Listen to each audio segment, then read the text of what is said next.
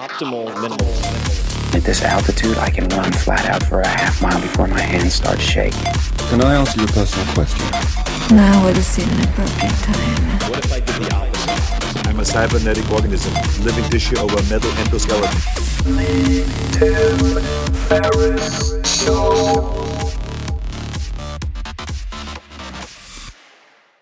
Hello, boys and girls. This is Tim Ferriss, and welcome to a very exciting edition of The Tim Ferriss Show. This is an in between episode, and that means that the format is a little weird. It's not a long form interview, but it's a very, very important announcement. This is something I've been working on for around a year and a half, very intensely, and something diligent scientists have been working toward for 20 plus years, multiple decades. This episode features a recording of a press conference that I did last week announcing the launch of the world's largest psychedelic research center and the first psychedelic research center in the US. It is called the Center for Psychedelic and Consciousness Research, or research, if you prefer, at Johns Hopkins Medicine.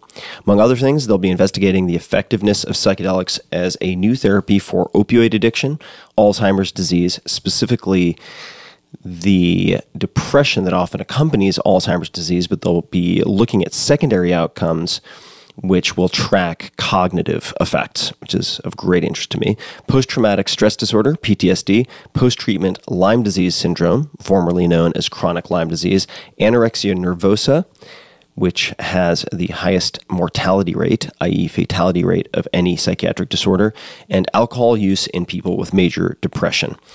The researchers hope to create precision medicine tailored to individual patients' specific needs. It's super exciting. I couldn't be happier, and it wouldn't have happened without generous support from Stephen and Alexandra Cohen at Cohen Give, C O H E N G I V E on Twitter, Matt Mullenweg at PhotoMatt, M A T T on Twitter, Blake Mycoskie at Blake Mycoskie, M Y C O S K I E on Twitter, and Craig Nerenberg. Many thanks also to Benedict Carey of the New York Times for investigating and reporting on this from multiple perspectives, as he's done for many, many years. He is at Ben Carey NYT, C A R E Y N Y T on Twitter. As some of you know, I shifted most of my focus from startup investing to this field around 2015, and it's incredibly important to me that this watershed announcement helps to catalyze more studies, more ambitious centers, more scientists entering the field, and more philanthropists and sources of funding taking a really close look at psychedelic science. To that end, it's critical that more people realize there is much more reputational upside, much more reputational reward than reputational risk in supporting this important work in 2019 and beyond. And my hope is to broadcast this as widely as possible. And uh, there are a few different ways to do that. One is to share the New York Times pieces that have come out. And there are a few different New York Times pieces that have come out covering this.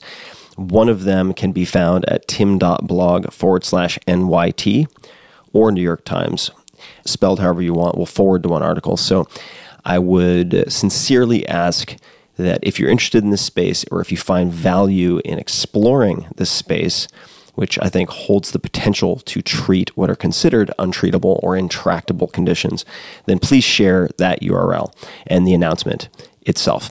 I'm joined in the press conference with Dr. Roland Griffiths, and you'll hear intros later, so I'm not going to get into it right now. But Dr. Roland Griffiths, who's incredible, Dr. Matthew Johnson, who's incredible, and then also Audrey Huang, PhD, who is the moderator. And I will keep it short for now. A couple of time markers. Uh, this is maybe a little drier than some of my interviews that bounce around and can be very kind of fun loving. This one's pretty serious, but a couple of time markers. So if you want to skip the initial introductory remarks, you can jump to about four minutes and 30 seconds from when this intro ends. If you want to go directly to my comments, if you're interested in why I would focus so much on this space, my, my personal reasons, my kind of macro level, big picture reasons, you can jump to about 11 minutes and 10 seconds after I stop talking in this intro. And then if you want to get straight to the Q&A where we're fielding questions from people in attendance, then you can go to 15 minutes and 30 seconds after I stop talking. So without further ado, please enjoy this incredibly important, incredibly exciting announcement of the Center for Psychedelic and Consciousness Research. Welcome, everybody, and thank you for joining us today. My name is Dr. Audrey Huang. I am Director of Media Relations at Johns Hopkins Medicine. Today, we're announcing a new research center at Johns Hopkins, the Center for Psychedelic and Consciousness Research.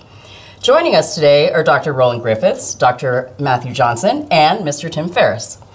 Dr. Roland Griffiths is a professor of behavioral biology in the departments of psychiatry and behavioral sciences and neuroscience here at the Johns Hopkins University School of Medicine, and he is founding director of this new center.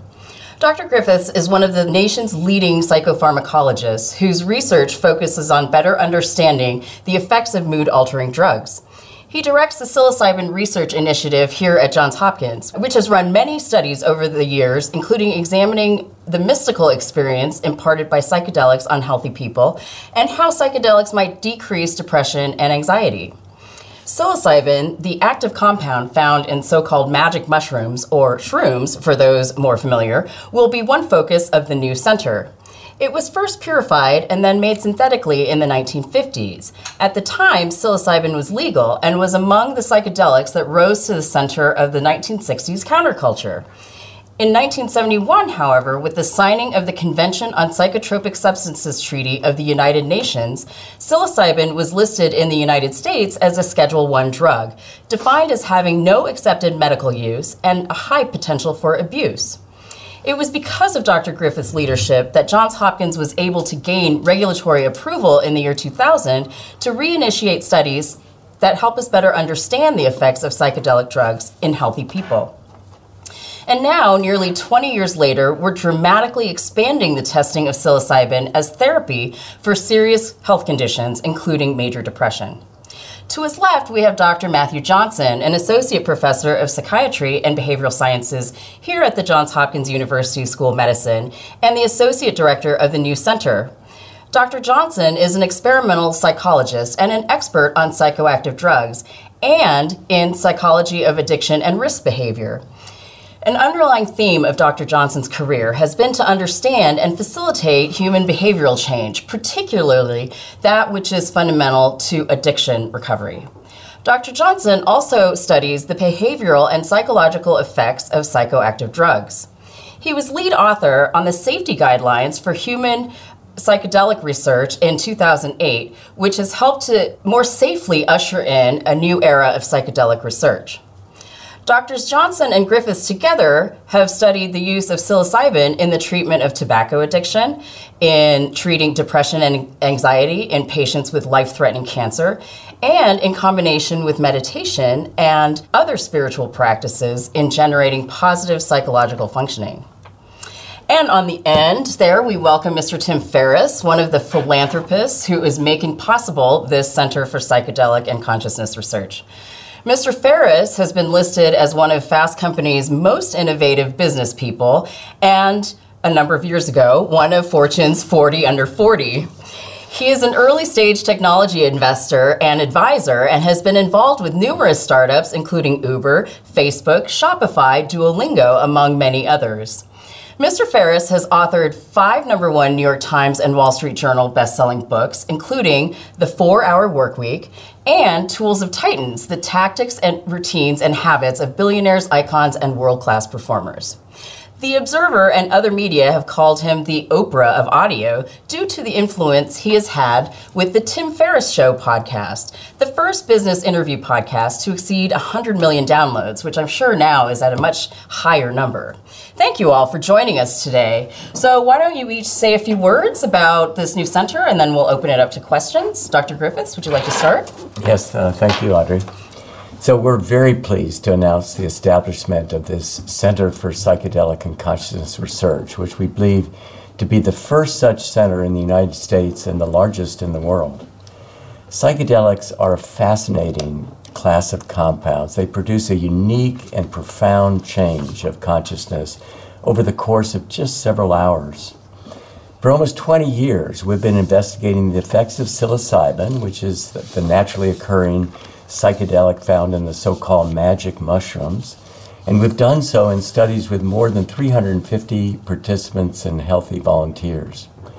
Remarkably, even months after study completion, roughly 80% of participants have rated their psilocybin experience to be among the most personally meaningful experiences of their entire lives on par with the birth of a firstborn child or death of a parent. The establishment of this center will build on our past research that's demonstrated the therapeutic effects of psilocybin in people suffering from a range of challenging conditions, including studies we've conducted in anxiety and depression in cancer patients, nicotine addiction, and debilitating depression disorder. The center will also allow us to expand this research on psychedelics to develop new treatments for a wider variety of psychiatric and behavioral disorders, and Matt will be telling you some about this next. In addition, the center is going to allow us to extend our past research in healthy volunteers to now investigate the effects of these compounds on creativity and well being with an ultimate aspiration of opening new ways to support human thriving. I want to express my gratitude to the many research participants and patients who over the years have volunteered their time and without whom we wouldn't have been able to advance this work. I also want to thank our funders. So the center is launching with $17 million in support from the Stephen and Alexandra Cohen Foundation and private philanthropist Tim Ferriss, who's with us today, uh, Matt Mullenweg, co-founder of WordPress, uh, Blake Mycoskie, the uh, founder of Tom's, a shoe and accessory brand, and investor Craig Nerenberg. This funding will support a program of psychedelic research for five years and includes positions for six faculty member neuroscientists, experimental psychologists, and clinicians, as well as five postdoctoral scientists. The stable funding provided by the center will allow a quantum leap in psychedelic research, as well as the ability to train a new generation of graduate and medical students who want to pursue careers in psychedelic science. That is so exciting, Dr. Griffiths. Thank you. Dr. Johnson, would you like to say a few things? Sure, thanks, Audrey. I'd like to talk about the new clinical studies that we plan to do in our new center. We plan to focus on how psychedelics affect behavior, brain function, learning and memory, the brain's biology, and mood. We plan to explore the mechanisms by which psychedelics can contribute to general wellness. Our past research has demonstrated therapeutic benefits in people who suffer from depression and anxiety caused by cancer. This study has paved the way for our ongoing study that tests psilocybin as a potential treatment for major depression in people without cancer. I've led our past and present work using psilocybin to treat nicotine addiction, and results so far have been wildly successful. After two and a half years on average, 60% of our participants remained smoke free, which appears to be more effective than all other available treatments. This then laid a foundation for the next two trials I'll lead in the new center. One looking into psilocybin as a treatment for opioid addiction, and the other for post traumatic stress disorder, or PTSD.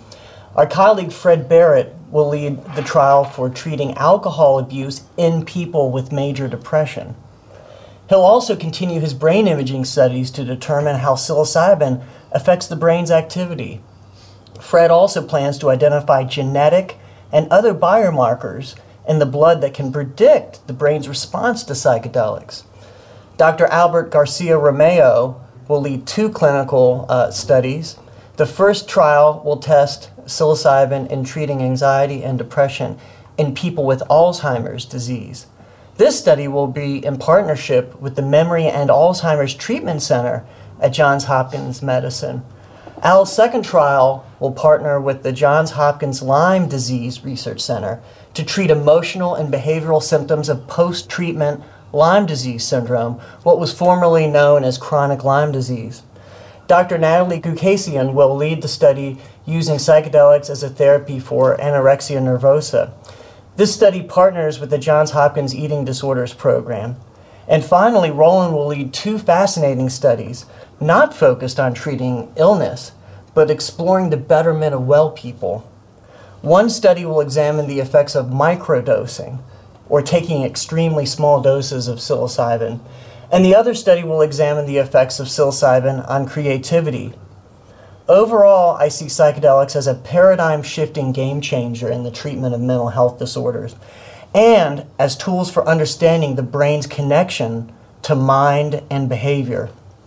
Our nation is experiencing an absolute crisis in mental health, with depression and addiction causing staggering numbers of deaths.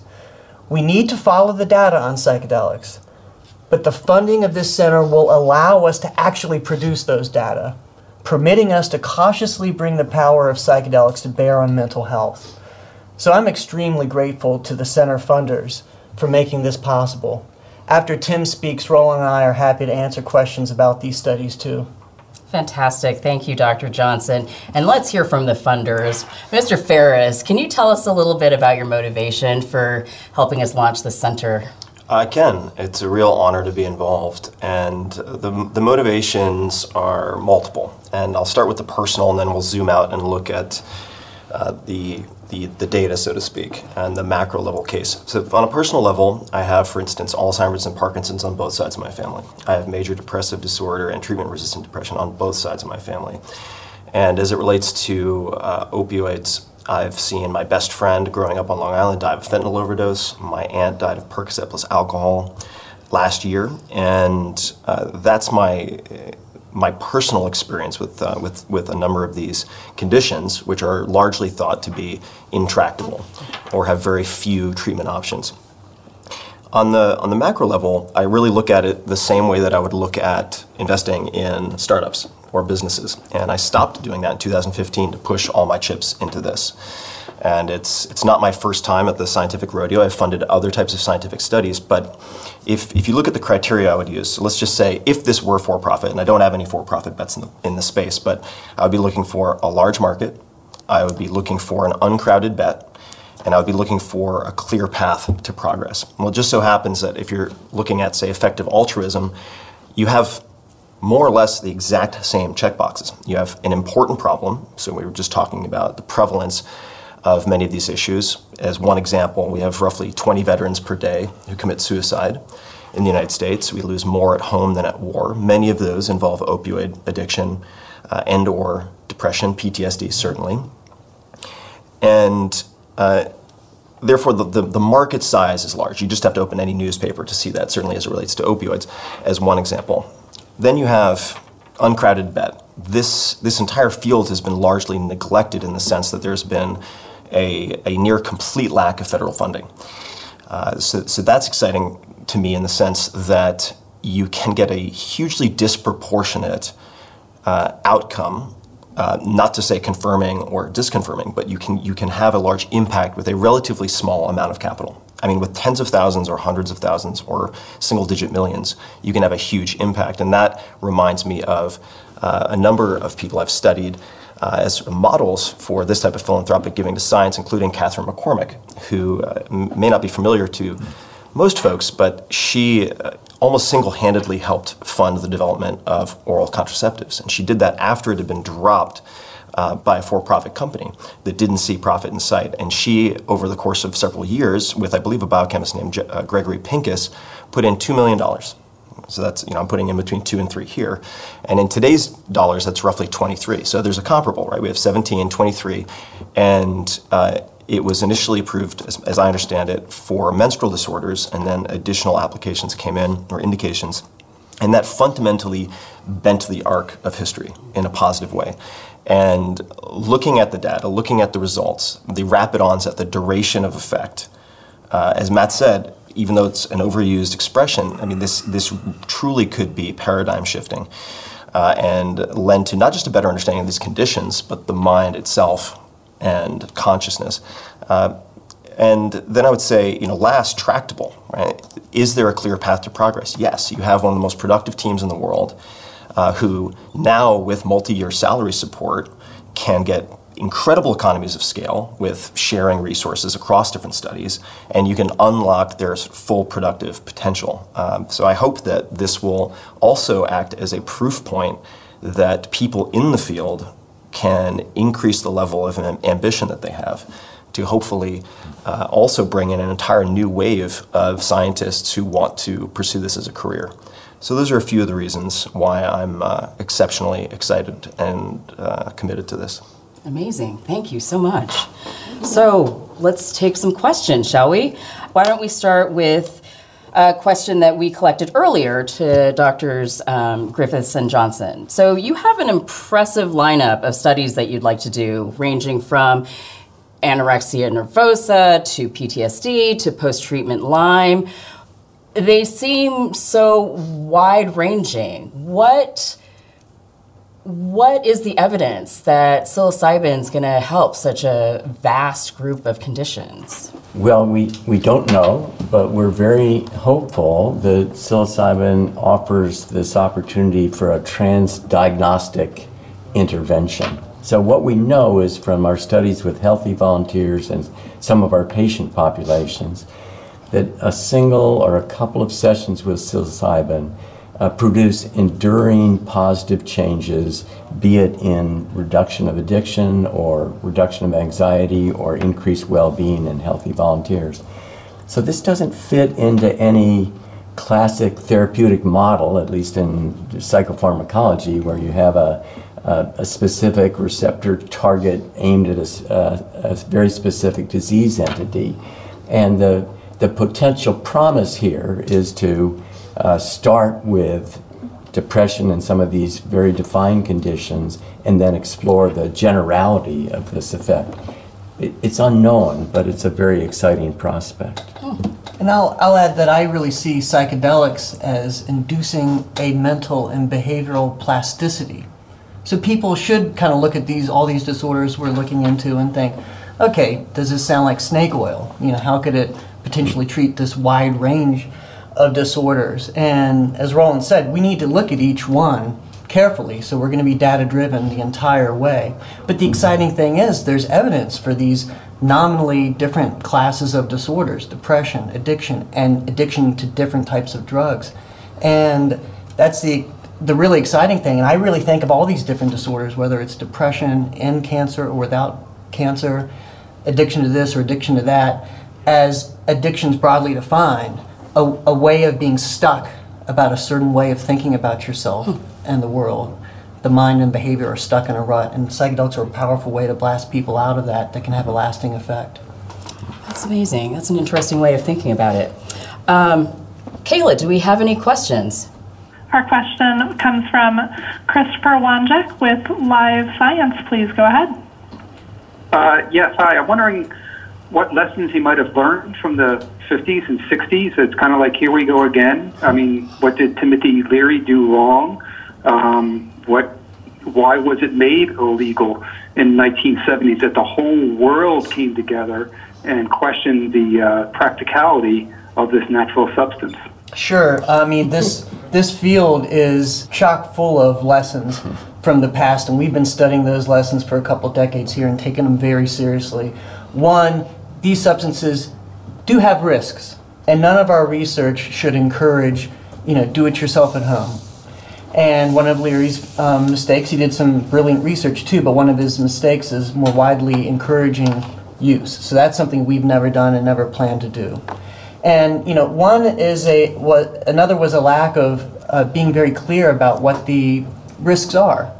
Um, fortunately, the classic psychedelics like psilocybin aren't drugs of addiction, but they can be abused, which is to mean used in a dangerous way. They can cause lasting harm in people with schizophrenia and disorders like that. The bad trip can happen in anyone, a panic reaction essentially that can lead to, to harm, especially in an unsupervised environment sometimes in, in recreational use, never in research, interestingly, but in recreational use, you see lasting perceptual um, harms. Pretty rare, but it, it shows up.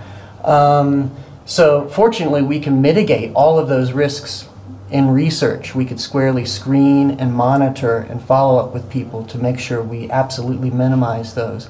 So, that, that's really the strongest lesson for me. It's like we have to study the good, the bad, the ugly, and you know, call it out. You know, these aren't for everyone. There are risks. If, if I can just add to that, so when we initiated our our research program, it was unknown to us what the the real risk profile was. Um, we had uh, read the literature, but uh, none of us were uh, proponents, and, and frankly, for, for myself, I became astonished at the therapeutic potential. So we have been data driven uh, through empirical studies, and we were very interested in adverse events, and we've done a lot of work on challenging so-called uh, bad effects, which, of which there are uh, a number and they're substantial. But so we were very focused on that, and then we are very focused on uh, could we administer these compounds safely, reliably to produce effects. And I think we've shown shown that, and as Matt says, we're going to be data driven on this. Uh, but I think there's a, a, a opportunity here to rewrite the cultural narrative that was so skewed by uh, the events of the 1960, which had some peculiar historical uh, antecedents. We have a question uh, via Twitter from Chris Leatherby. Does trans diagnostic efficacy force us to revise our conception and taxonomy of mental disorder? And if so, how? Dr. Griffiths? Well, it, that, uh, that's a, a, great question, and, and I think very, very possibly it may. Uh, so, uh, the very fact that there can be interventions that cut across these different diagnostic categories uh, suggest that they're uh, uh, that they shouldn't be uh, uh, viewed as as as as narrow domains, but they're interconnected in some way that we don't fully understand, but we're committed to understanding the basic neuroscience and the resulting psychology and psychological changes uh, that occur with administration of these compounds in ways that profoundly alter human uh, uh, research attitudes, moods, and behaviors in very positive directions. And, and I'll add to that. Um, this is not inconsistent with the direction of, of science outside of psychedelics. In fact, a number of years ago, the National Institute on Mental Health dropped the Psychiatric Bible or the DSM as being required um, uh, for being a part of their, you know, the, the, the, the research that they're funding. And the rationale was that really, unlike every other area of medicine, the, the psychiatric Bible or DSM is largely descriptive. These nominally different disorders may, may not be different. And in fact, you see huge overlap. Comorbidity is the rule rather than the exception. And so I view psychedelics as one of the most powerful tools to actually um, investigate this idea that there are more fundamental underlying commonalities, both in terms of the neuroscience and in terms of the behavior. Um, so again, we're going to be data driven the whole way, but we, we hope this could actually inform the scientific conversation about the nature of mental disorders broadly, completely outside of psychedelics themselves. Excellent. Uh, Kayla, do we have any questions from our callers? Our next question comes from line of Olivia Goldhill with Quartz. Please go ahead. Hi, yeah, I have two questions. Um, first of all, are you able to provide a breakdown um, of which donor gave which amount? And secondly, in terms of the research, um, is there any particular condition that you think you might focus on for a bigger study or for kind of gearing up to eventually, if the results go well, get FDA approval for treatment, and if so, which? Um, and is that, I believe Alzheimer's and Lyme disease are fairly new conditions for psilocybin treatment, so what's the reasoning behind um, those conditions? Okay, so why don't we start with the first one? Mr. Ferriss, you want to tackle the uh, dollar amounts?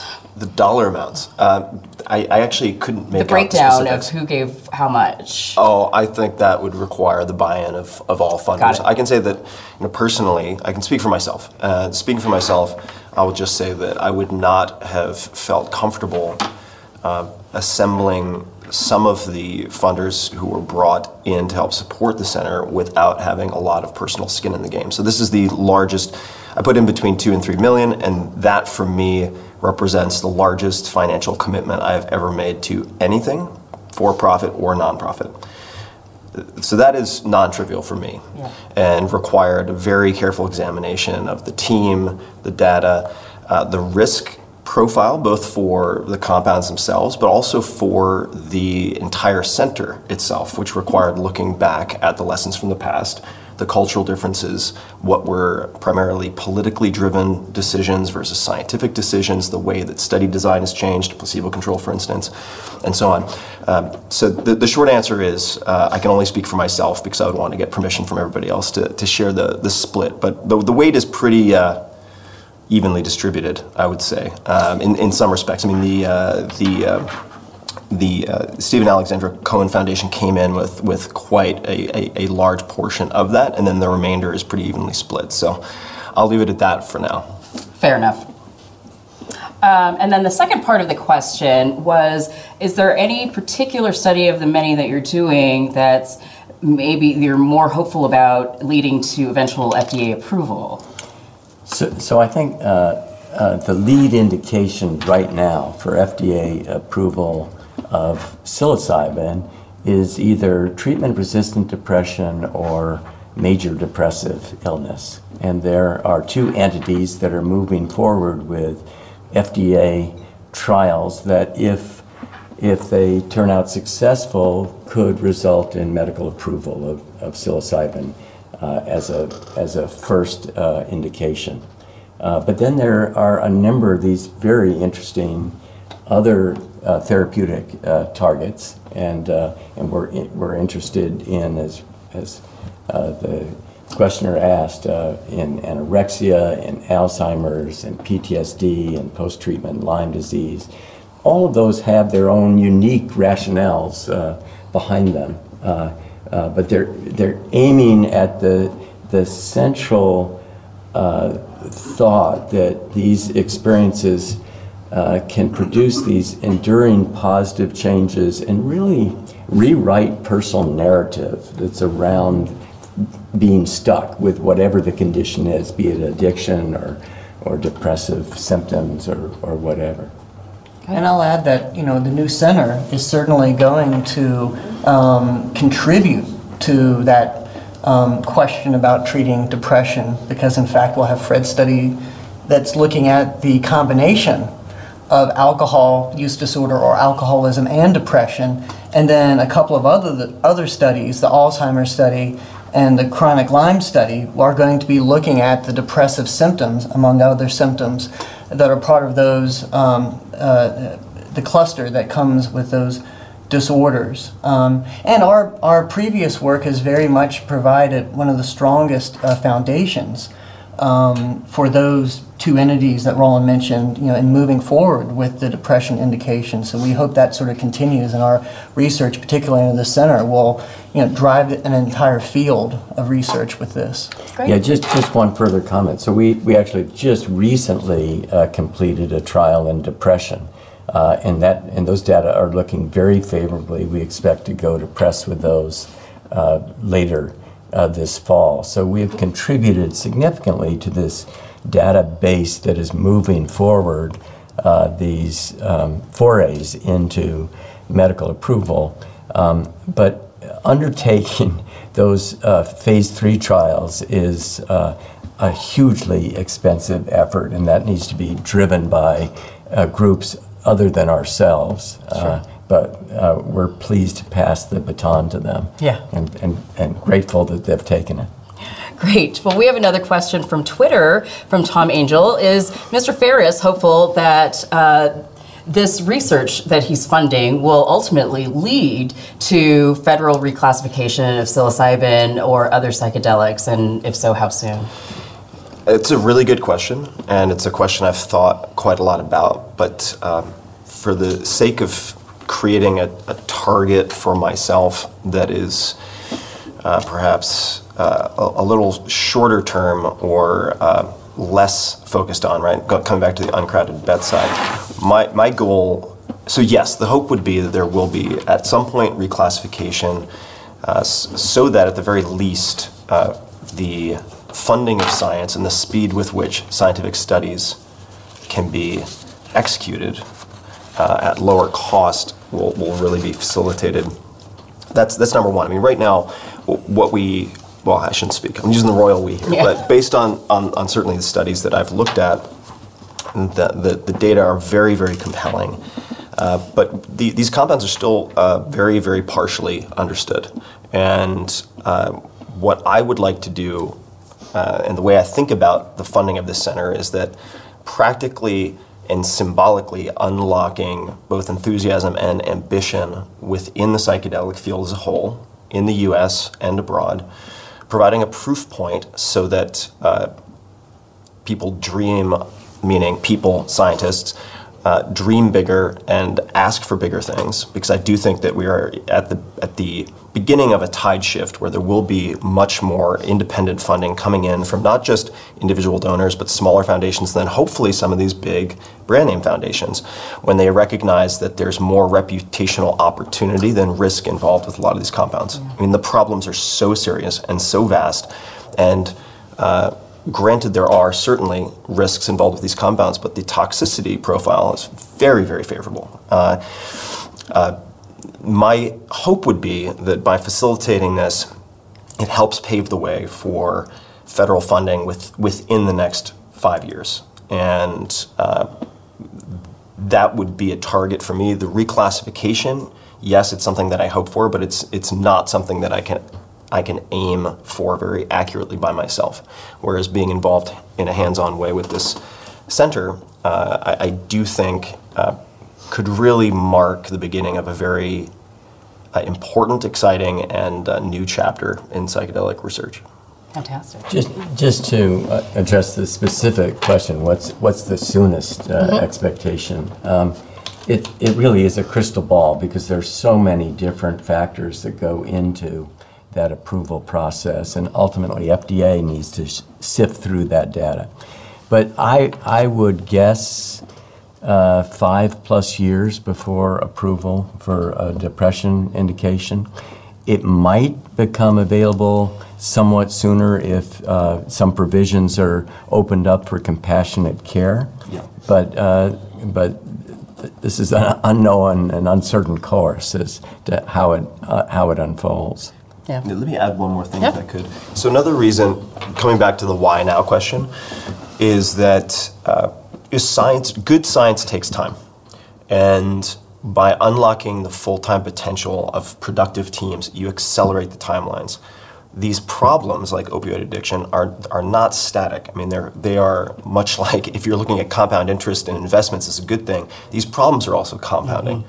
Uh, so there is a time sensitivity to addressing these things. Um, and um, that, that's another reason why I think that I feel a tremendous degree of urgency with allowing the people who are already committed to this path to dedicate their full time to um, the studies they want to be performing as opposed to uh, seeking salary support through other means, grants, and so on. Uh, and then also to invite an entire new wave and generation of, of, of scientists to consider this as a very viable and exciting path. Um, but Certainly, there, There's yeah. an urgency. There is a time sensitivity This to this. investment will certainly help grow the number of experts that uh, uh, study this problem. Kayla, do we have any questions on the phone? Our next question comes from Christopher Wanjek with Live Science. Please go ahead. Hi, uh, it's, it's me again, and and I, I absolutely think it's great, and I'm totally for uh, research to, in, in, in a very legitimate way to uh, learn new things of what's possible. At the same time, as I write this article, I'm very confused over the messaging. You got this on one side, uh, this is safe and it's you know it's the best experience on par with childbirth or whatever you said, and but oh by the way, don't try this at home, and and keeping in mind what what has happened with marijuana as well and the legalization and I was down in Florida just a couple weeks ago and it's being sold in tourist shops in lodger form uh, for any uh, any old thing and so I just don't understand uh, how I can write a responsible message about the potential use and dangers of this when part of your message is that it's so wonderful and it's been used for so long? Dr. Johnson? Well, there it might be helpful to point to some analogies. I mean, you look at some of the extreme sports, you know, extreme surfing and uh, you know flying with the wings, jumping off of mountains. I mean, experts you know die doing those things. Those are you know very risky activities. But you talk to those folks, and they're going to tell you, you know, they're in these flow states that are you know probably remarkably similar to some of the mystical experiences that we're talking about. Um, you know, we can't ignore what it is. You could say, like, that's fascinating. What is it like for someone to skydive or to, you know, surf a giant wave? Um, you can do that with, with, at the same time, telling folks, hey, you know, don't do this in risky circumstances. You know, for example, if you're not in a, you know one of our studies or an eventual, you know, approved um, clinical use. So there are plenty of you know extraordinary things. I mean, the number of examples I could think of is is, is broad. You know, travel to extreme uh, places, having you know many interesting experiences can have both um, indescribably you know uh, wonderful claimed benefits as well as come along with extreme dangers. So you know we just got to lay it all on the table and be very clear about both the benefits when those risks are cautiously mitigated and addressed in what we are doing and in hopefully future clinical use if the data leads us there. Um, but also, you know, what the risks are out there, you know, sort of in the wild where those mechanisms aren't in place. Yes, so, so let, let me just comment further on the risks. I mean, and they're very real, and and uh, we have been uh, at absolutely dedicated to communicating about those risks. So when these substances are given to carefully screen volunteers in the laboratory in our, our situation, we know that we can mitigate risks. But part of that is done by screening people out who shouldn't receive these compounds. So if people have predispositional characteristics towards psychotic illness, there's concern that experience, some experiences with these compounds might precipitate enduring schizophrenia like illness, which would be an absolute catastrophic outcome. Uh, and so that's a very serious outcome.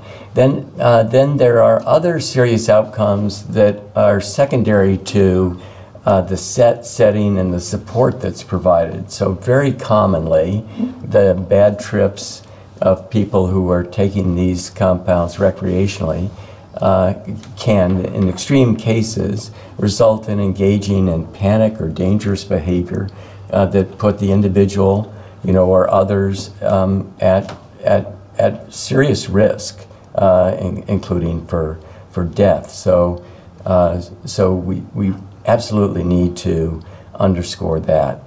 We did a large survey study with people who had taken psilocybin um, under, in uh, unmedically supervised conditions, asking them about their very worst experience. So this isn't representative of the entire po- uh, uh, population of, of all people who've taken psilocybin, but among those people who were describing the consequences of their most challenging experiences, about 10% said that over a year later, they had some kind of enduring uh, psychological difficulty, many of whom sought out professional help for that.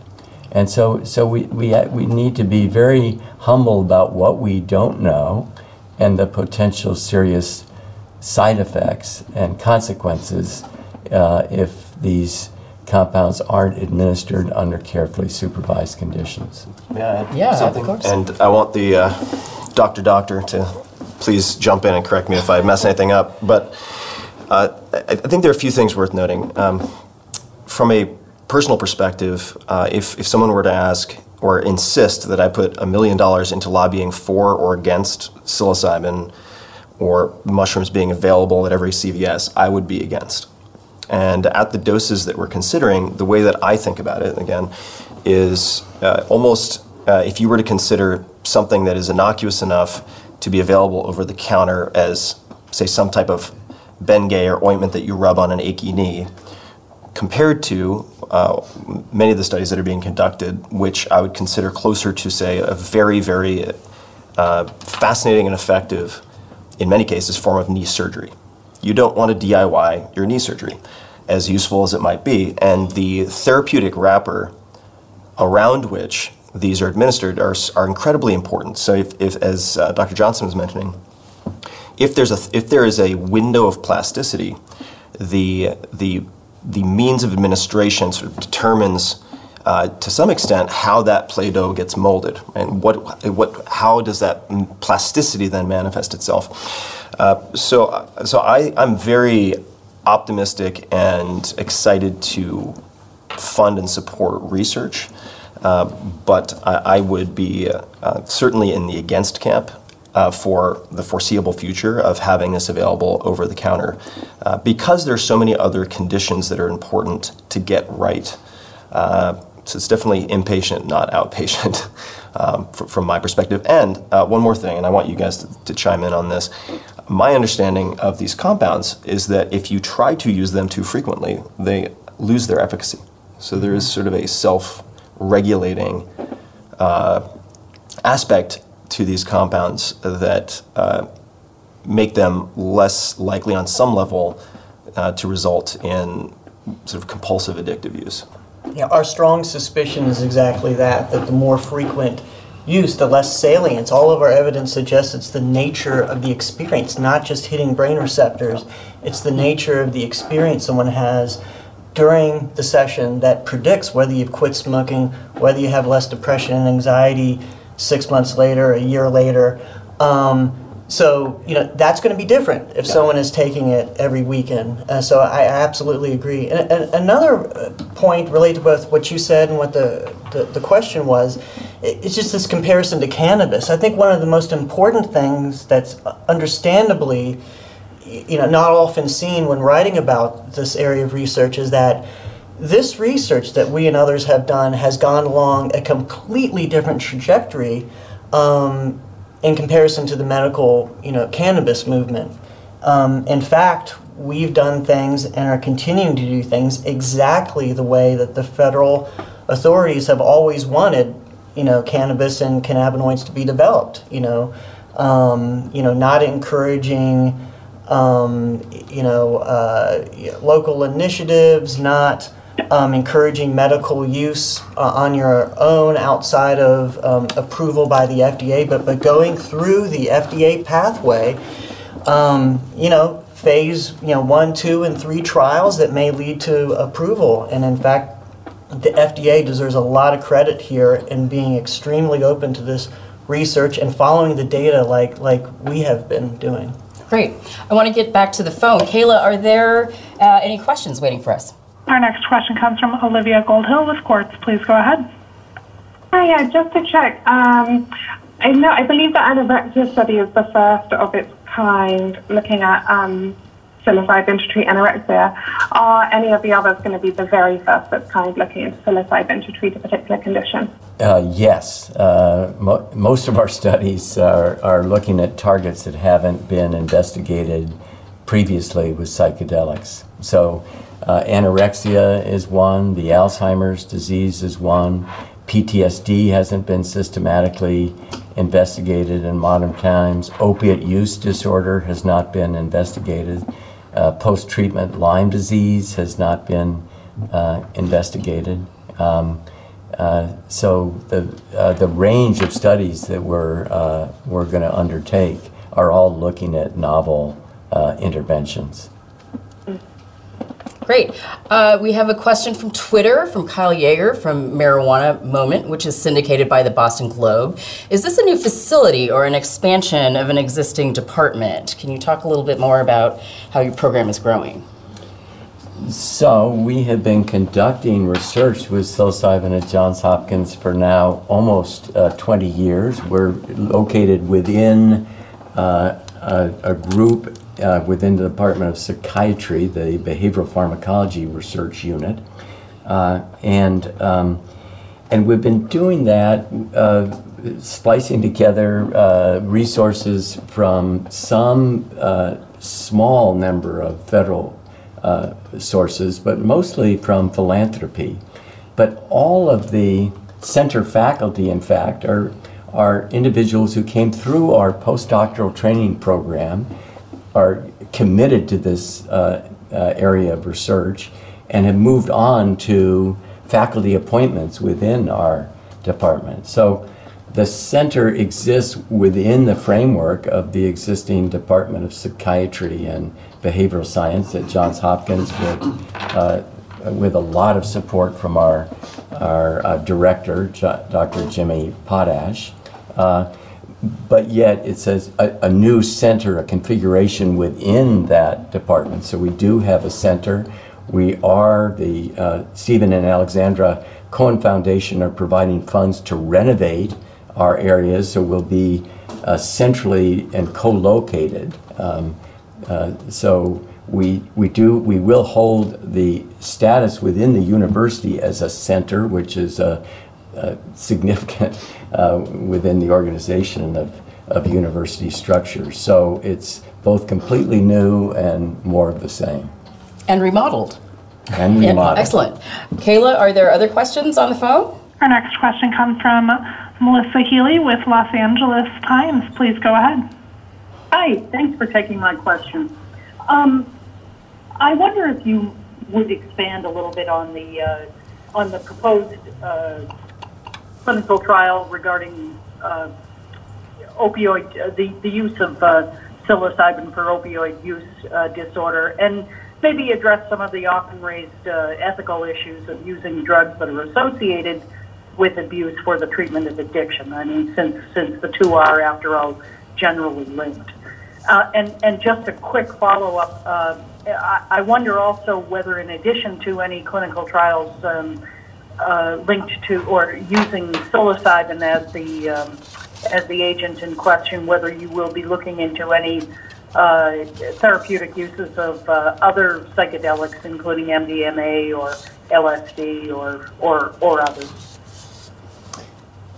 Right. Um, so your question is a great one, and it's one of the most um, widely. It, it's it's a common question, and and there's a really good answer to it. The first part about you know using a, a drug of abuse to treat addiction, you know, sounds dangerous. The most important thing to realize is that psilocybin is not a drug of addiction. You know, that means that it, it, does not lead to compulsive drug use. No one is jonesing for their next psilocybin fix. Um, there are people that use it in ways that are dangerous, and using psychiatric language, we would call that abuse, use in a dangerous way. A really obvious example is driving while while on the substance, or, or use in a way that's interfering with their you know, their family responsibilities, um, etc.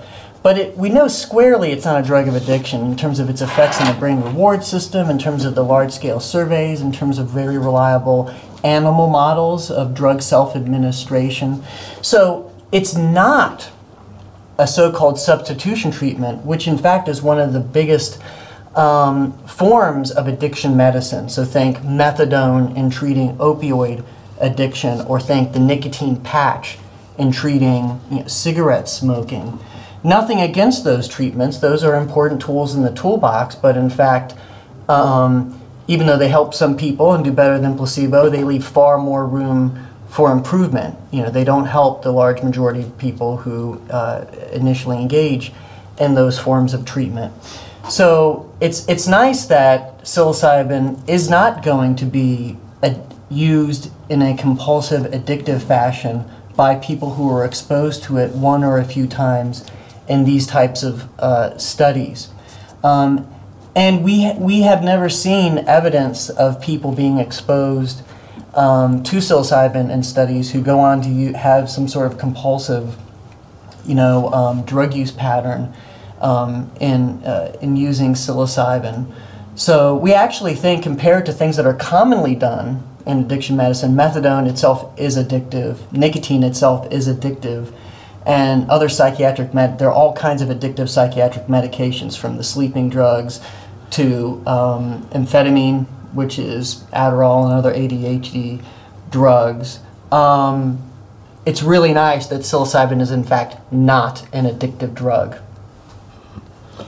And, and if I can just address the question about other substances. So the center application as it was conceived as focusing in on psilocybin because that's the compound that we know. But um, indeed, there are, are variations in psychedelics that are of deep interest to us. We actually have also run uh, studies with salvinorin, A, uh, which is a, a kappa opioid short-acting hallucinogen.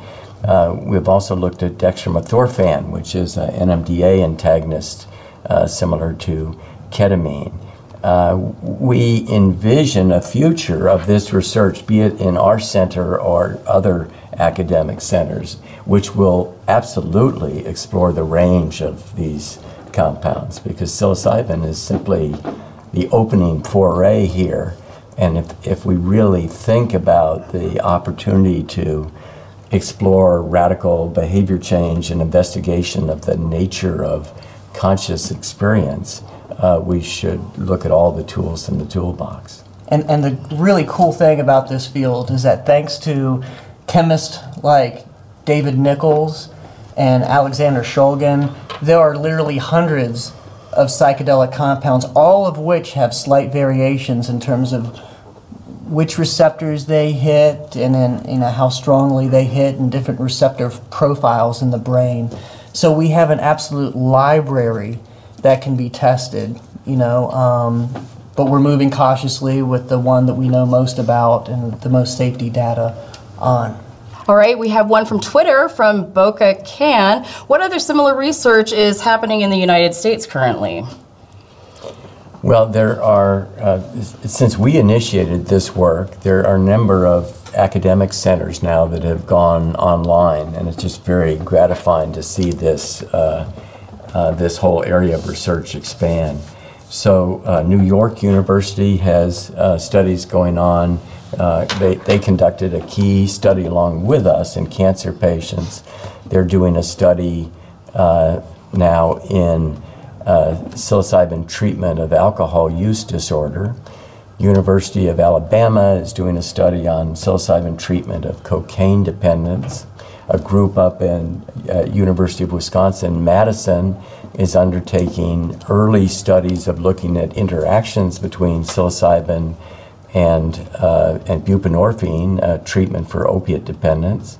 Uh, there's a group out in San Francisco, UCSF, uh, that's investigating palliative effects of uh, psilocybin in individuals who are under psychological distress because of uh, HIV uh, diagnoses.